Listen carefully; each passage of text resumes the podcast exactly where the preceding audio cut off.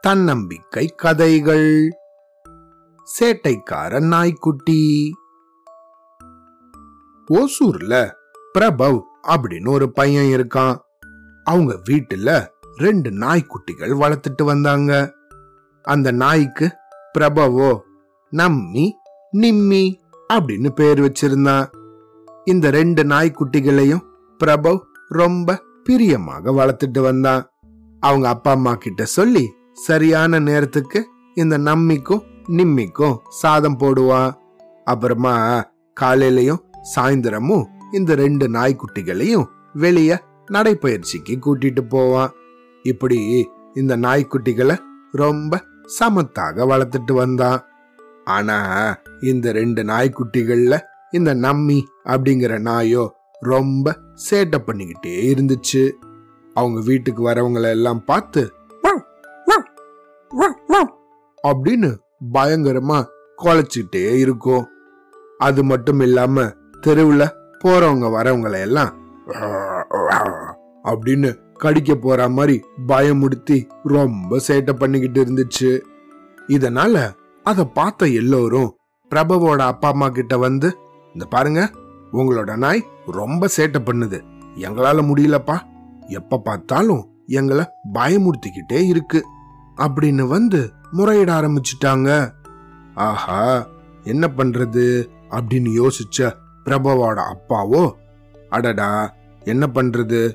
இப்போ இந்த நம்பிக்கை புத்தி புகட்டணும்னா அதை கட்டி வச்சாதான் முடியும் அப்படின்னு சொல்லி ஒரு சங்கிலிய வாங்கிட்டு வந்து நம்மியோட கழுத்துல கட்டி அவங்க வீட்டு மொட்டை மாடியில கொண்டு போய் கட்டி வச்சுட்டாங்க.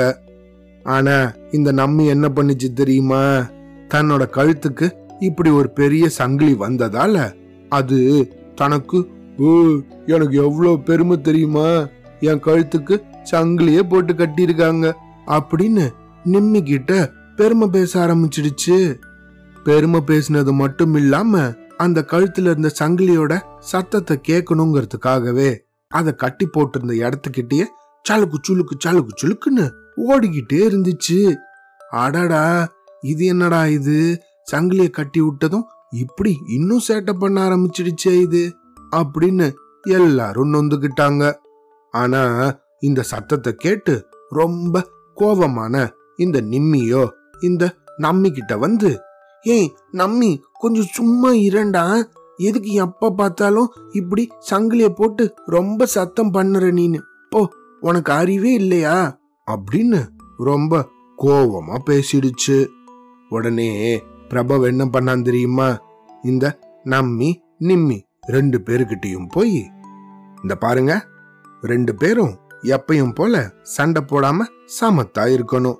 ஆனா நம்மி இங்க பாரு நீனு முன்னாடி போல சமத்தா என் கூட காலையிலயும் சாயந்தரமும் வாசல்ல நடைபயிற்சி போய் ரோட் ஷோ எல்லாம் பண்ணணும்னா சமத்தா இப்படி கொலைக்காம அமைதியா இருக்கணும். புரியுதா?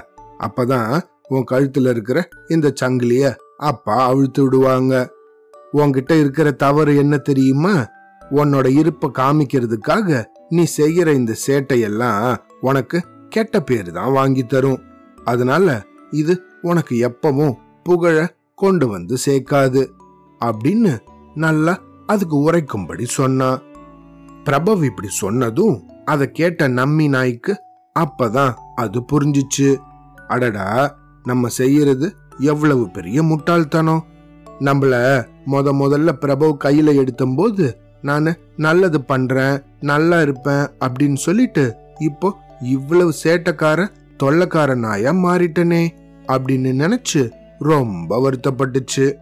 இனிமேலாவது நம்ம சமத்து நாய்க்குட்டியா இருக்கணும் அப்படின்னு அது நினைச்சிச்சு. இந்த கதையில இருந்து நம்ம என்ன தெரிஞ்சுக்கணும்?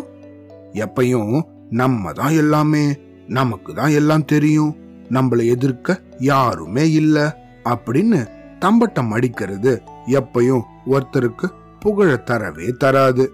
மாறாக அது கெட்ட பேரு தான் கொண்டு வந்து தரும். அதனால இது போல எப்பயும் நடந்துக்க கூடாது. sería avloda.